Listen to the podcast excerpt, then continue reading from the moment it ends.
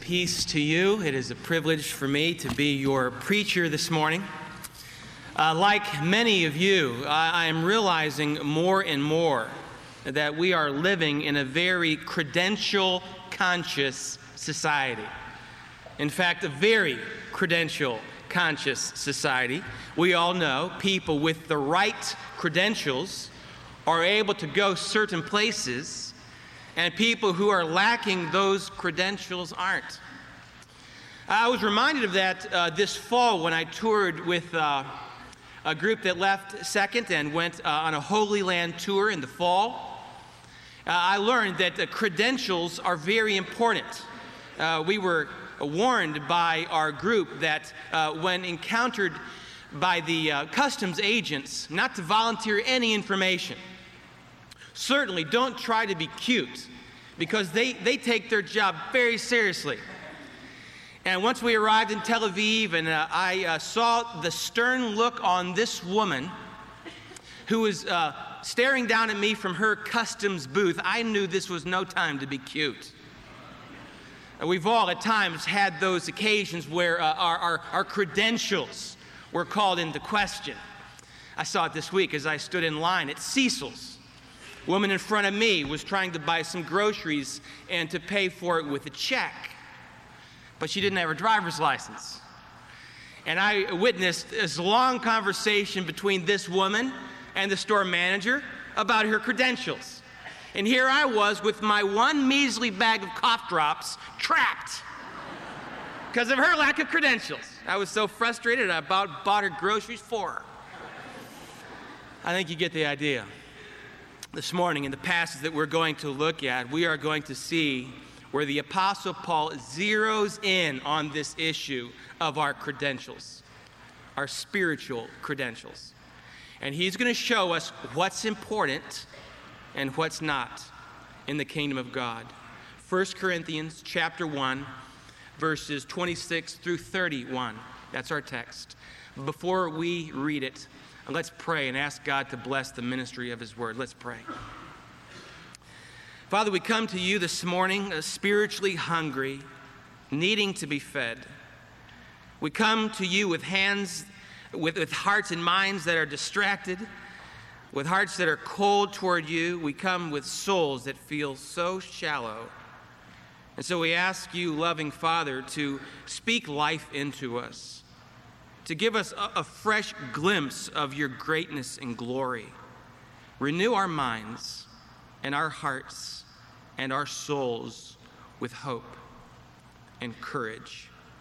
Speak to us, Lord, for your servants are listening. Amen. Let's turn to God's word as we continue our series in 1 Corinthians. Again, our text for today, 1 Corinthians 1 26 through 31. Hear the word of God. Brothers, think of what you were when you were called. Not many of you were wise by human standards. Not many were influential. Not many were of noble birth. But God chose the foolish things of the world to shame the wise. God chose the weak things of the world to shame the strong. He chose the lowly things of this world and the despised things and the things that are not to nullify the things that are, so that no one may boast before him. It is because of him that you are in Christ Jesus, who has become for us wisdom from God, that is, our righteousness, holiness, and redemption. Therefore, as it is written, let him who boasts boast in the Lord.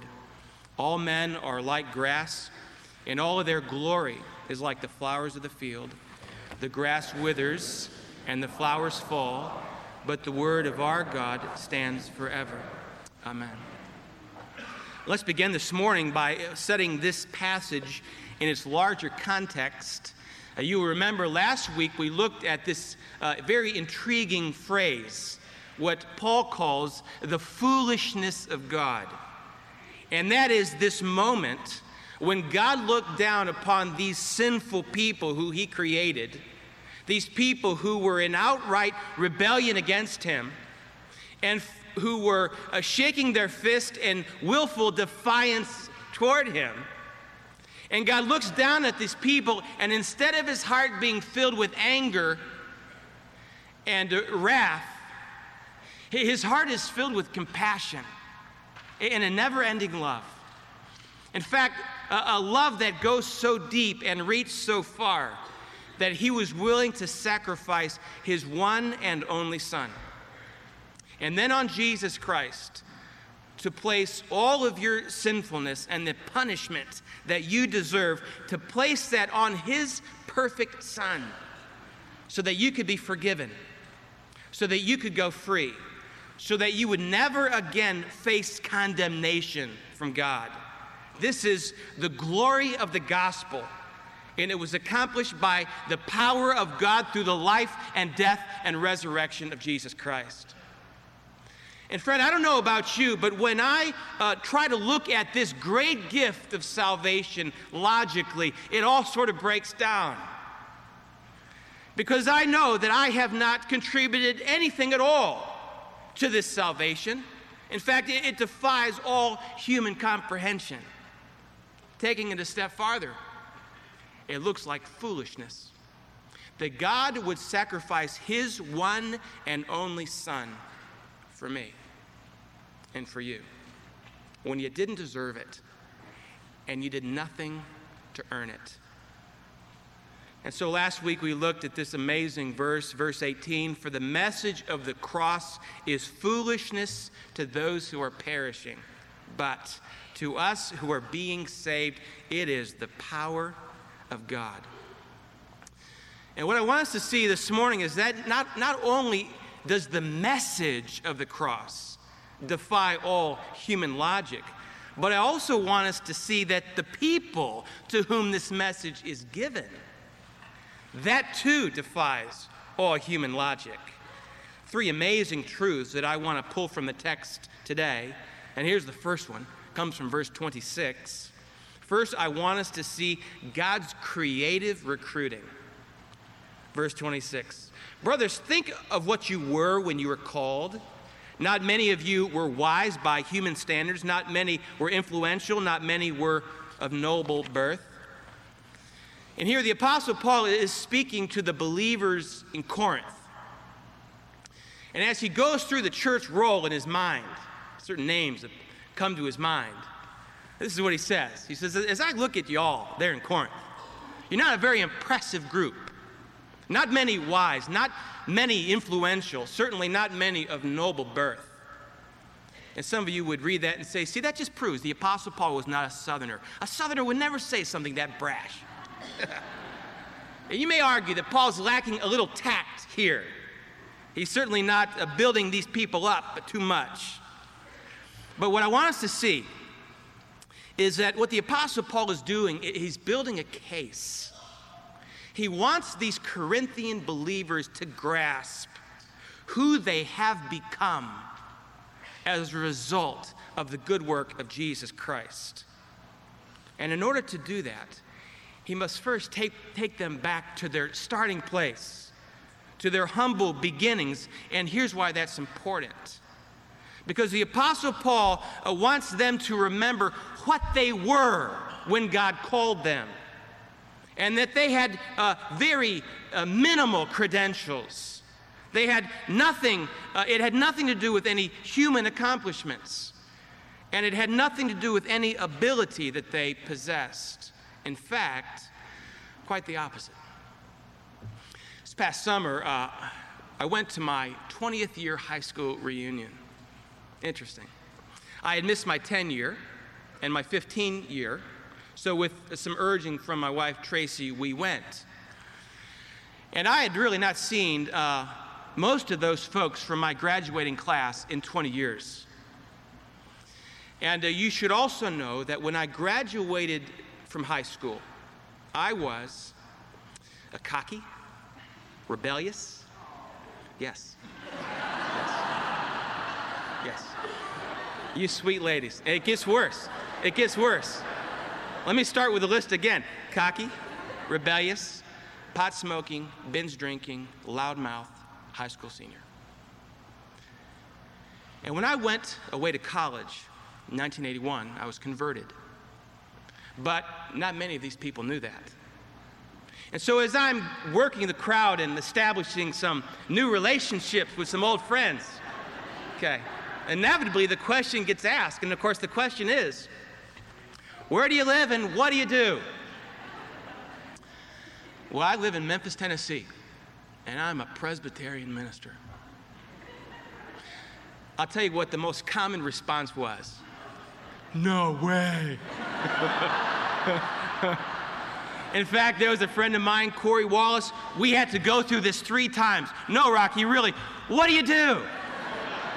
I promise, I'm a Presbyterian minister, and this actually happened. He says, then quote me a verse of the Bible.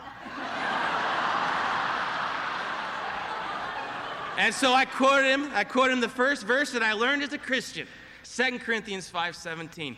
Behold, I am in Christ a new creation. The old things have gone away. Behold, all things have become new. For the rest of the night, he called me Rabbi Rock.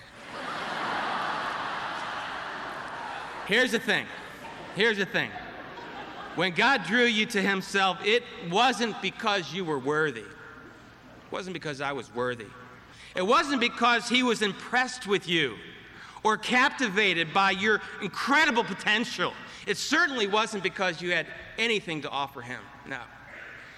God extended salvation to you as an act of his unmerited grace. He did it for his own glory. So that when a watching world looks at you, they will be profoundly moved with a, a sense of awe and wonder at what God can do with the life that belongs to him. Think of what you were when you were called, Paul says. And for some of you here this morning, as you look back on your life and where you started, maybe it seems to you that you're not getting very far. You still find yourselves confessing the same old sins again and again and again. And you find yourselves wrestling with those same doubts and those same fears. And as you look at the fruit of your life, it seems pretty bare to you, truth be known. And maybe as you look at all of that, you're, you're just about ready to give up. Or you're just about ready to call it quits because it doesn't seem like you're making much progress. And I know that's how some of you feel this morning. And I have a word of encouragement for you don't give up because God is at work. In fact, He is at work in ways that you can't see and that you don't know. And if you think about it, really, it's not so much about your efforts at all, is it? It's really more about His. And He has promised never to give up on you. Some of you know this great promise from Philippians 1:16, being confident of this, Paul says. Being confident of this that he who began a good work in you will see it through to completion until the day of Jesus Christ. I think here too about the failure, the failure of Jesus. And I don't know if you've ever thought about it this way.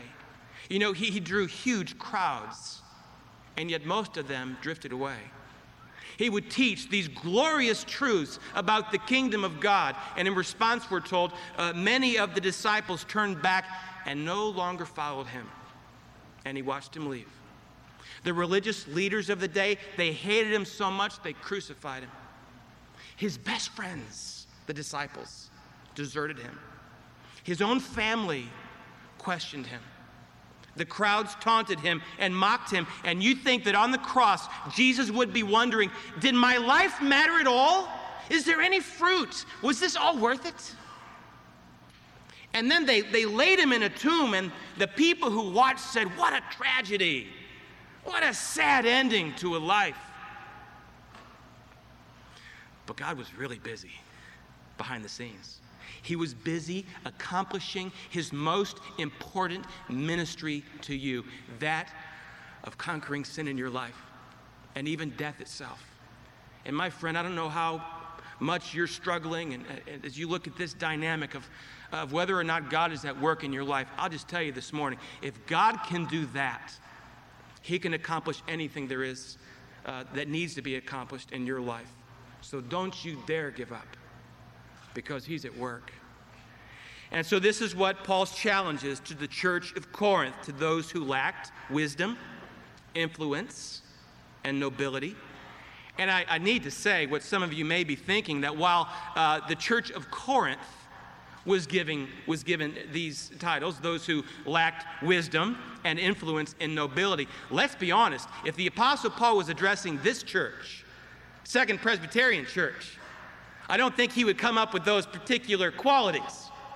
If you haven't noted it yet, we, we're not short on bright, influential, and well connected people, if you haven't noticed that. And so I want you to know in this next section that the Apostle Paul addresses that head on, head on. And he helps us to see what is ultimately important in the kingdom of God and what isn't. And so I want us to see not only God's creative recruiting, I want us to see in verses 27 and 28 God's curious reordering, and he does it. Verse 27 But God chose the foolish things of the world to shame the wise. God chose the weak things of the world to shame the strong. He chose the lowly things of this world and the despised things and the things that are not to nullify the things that are, so that no one may boast before him. And I want you to understand that Paul is not saying that wisdom or influence or a level of prestige, uh, those are not evil things that God calls all Christians to run from. Understand that. But understand this too. Because there is a, a real danger. We could call it a virus that very slowly creeps into our hearts, sometimes undetected. And here's how it happens as we stack one success on another success on another success. And we begin to lose sight of God. We lose sight of His work in our lives. We lose sight of our dependence on Him. And we begin then, we begin uh, living to bring glory to ourselves. And we boast, for sure, but we boast now of our earning power and our good decision making and our thoughtful networking and we forget all about God and His work in our lives. And some of you this morning, that's, ex- that's exactly where you are. You, you forgot about God's work in your life. You, you've forgotten about His activity for months. And some of you have forgotten about that for years. We know from later in this letter that there was uh, this type of struggle going on in the church of Corinth. It was a struggle between the haves and the have nots a battle in the church of Corinth over credentials. And of course, if I've got them, I'm blessed. And if you don't, well, then you don't count. That's the way it works. But then an amazing thing happens God steps in and he reorders the way we do life. He turns everything upside down. And he says, I'm going to render importance to those things the world says are unimportant. I'm going to reorder things according to my economy. And so now the, the lowly and weak things, the despised and foolish things, the things that are not, I choose these very things to be great in my kingdom. And if you want to know what this looks like, you don't need to look any farther than the Lord Jesus Christ. Because you see, when Jesus came, he reordered things according to the economy of heaven. And he said the most countercultural things that any human being has ever said. Things like, if you want to be great, then be a servant. If you want to be first, then go last. If you want to save your life, lose it. If you want to be blessed, be meek and be humble. And people say then, as people say today, Jesus, you've got it backwards. This is the opposite of how the world tells us to live. Going a step farther, this is foolish. And so, my fellow fools, maybe it's, it's time for us to start living life according to the economy of heaven. Because here's the truth. Here's the truth. We can go after those things that the world offers us and we can do it with a vengeance. But at the end of the day, our hands will be empty and our hearts will be hollow. There's a way that seems right to a man, but in the end, it leads to death. And so, God, who has infinite wisdom and who is infinitely gracious and longs to protect us, to protect us from investing our lives in things that cannot satisfy and will not last, He says, don't go that way. But there's another reason that I think God has creatively reordered life in His kingdom. You see, He has, he has chosen the lowly and weak things, the despised and foolish things, those things that are not. Look at verse 29. So that no one may boast before Him. In other words, God likes to get credit for the work He does. That's what it means. And there are examples of this all throughout the Bible. I, would like to uh, point out one this morning. If you turn in your Bibles over to your Old Testament, the book of Judges. If you're new to your Bible, it's toward the beginning of your Bible. Judges chapter 7. And we pick up the story here where uh, God has told a judge named Gideon that he wants him to go out and fight against the Midianites.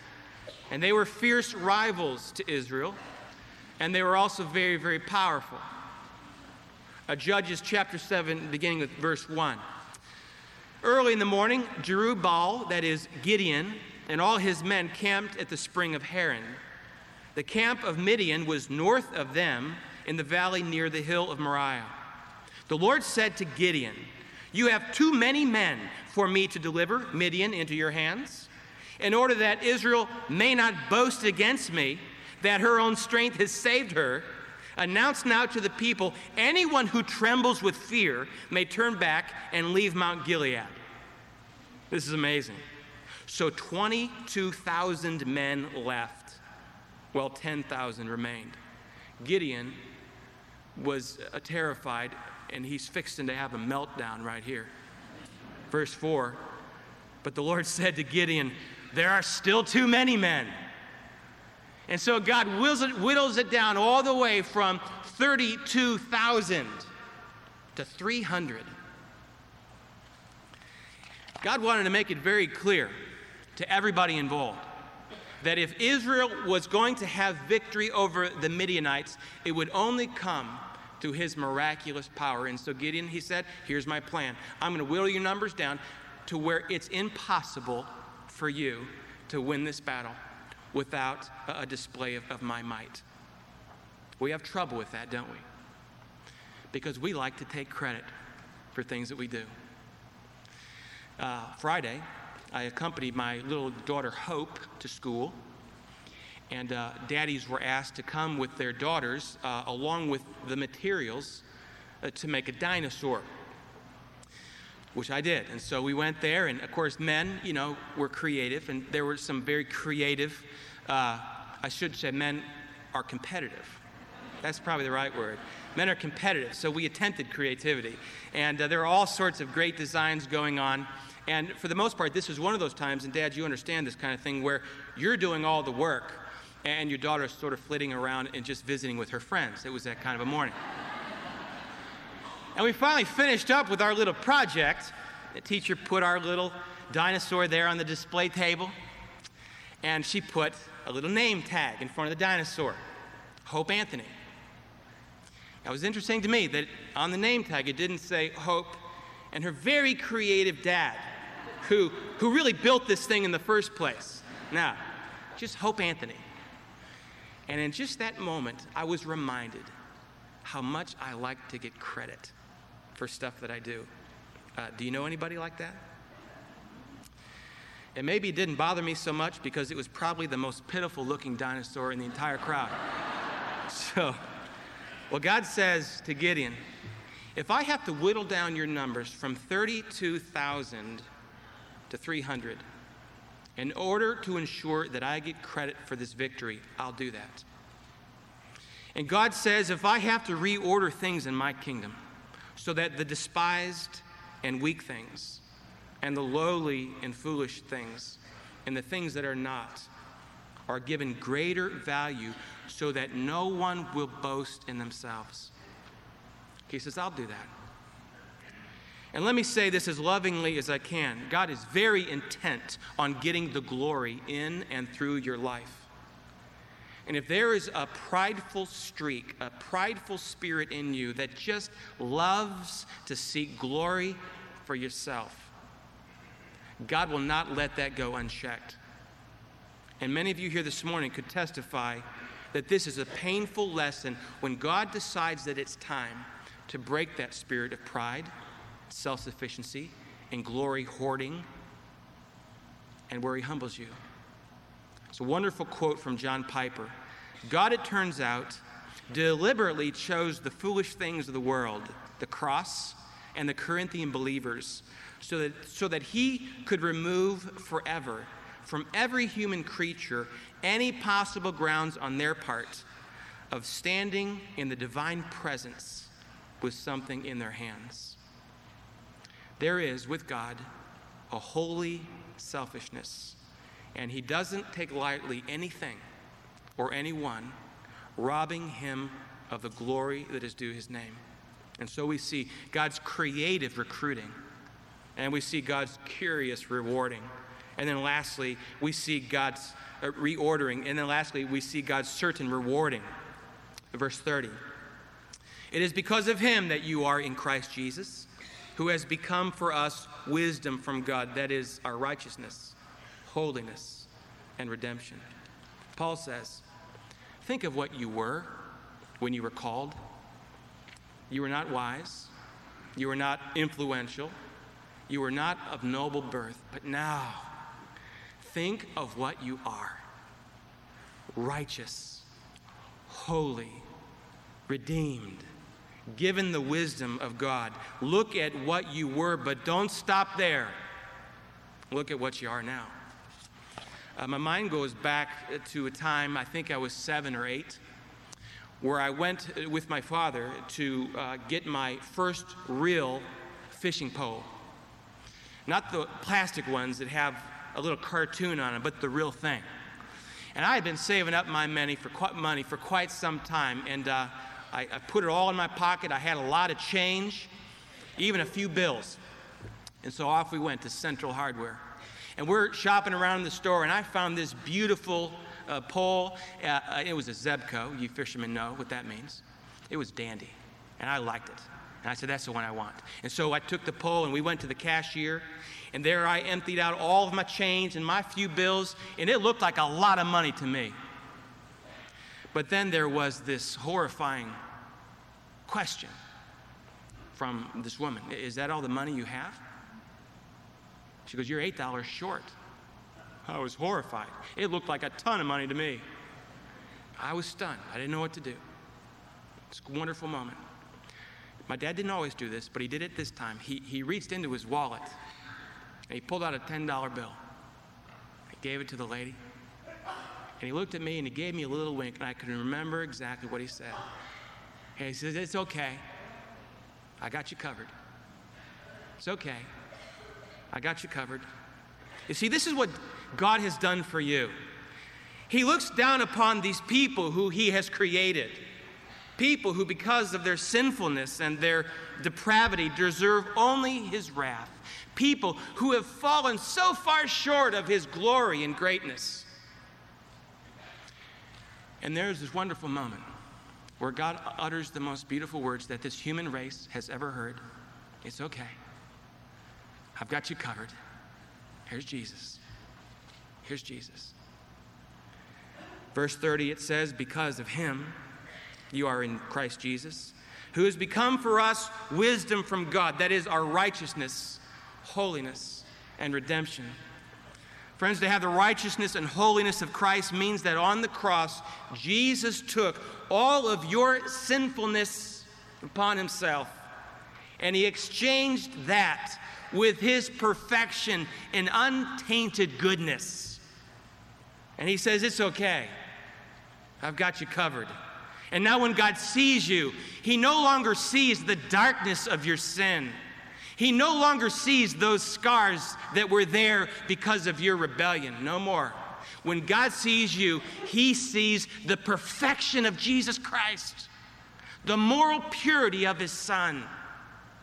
And I don't know how you see yourself, I don't know how you feel this morning, but you need to know that's what God thinks of you right now if you're in Christ. It's a glorious thing. And then Paul goes on to say, we have Christ's redemption. And this is the term referring to slavery, which had a rich history among the Jews.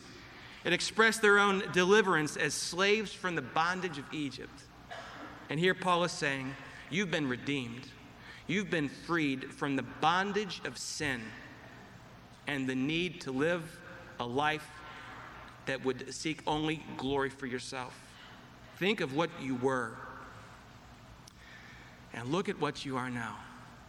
You've been given the wisdom of God, made righteous, made holy, redeemed.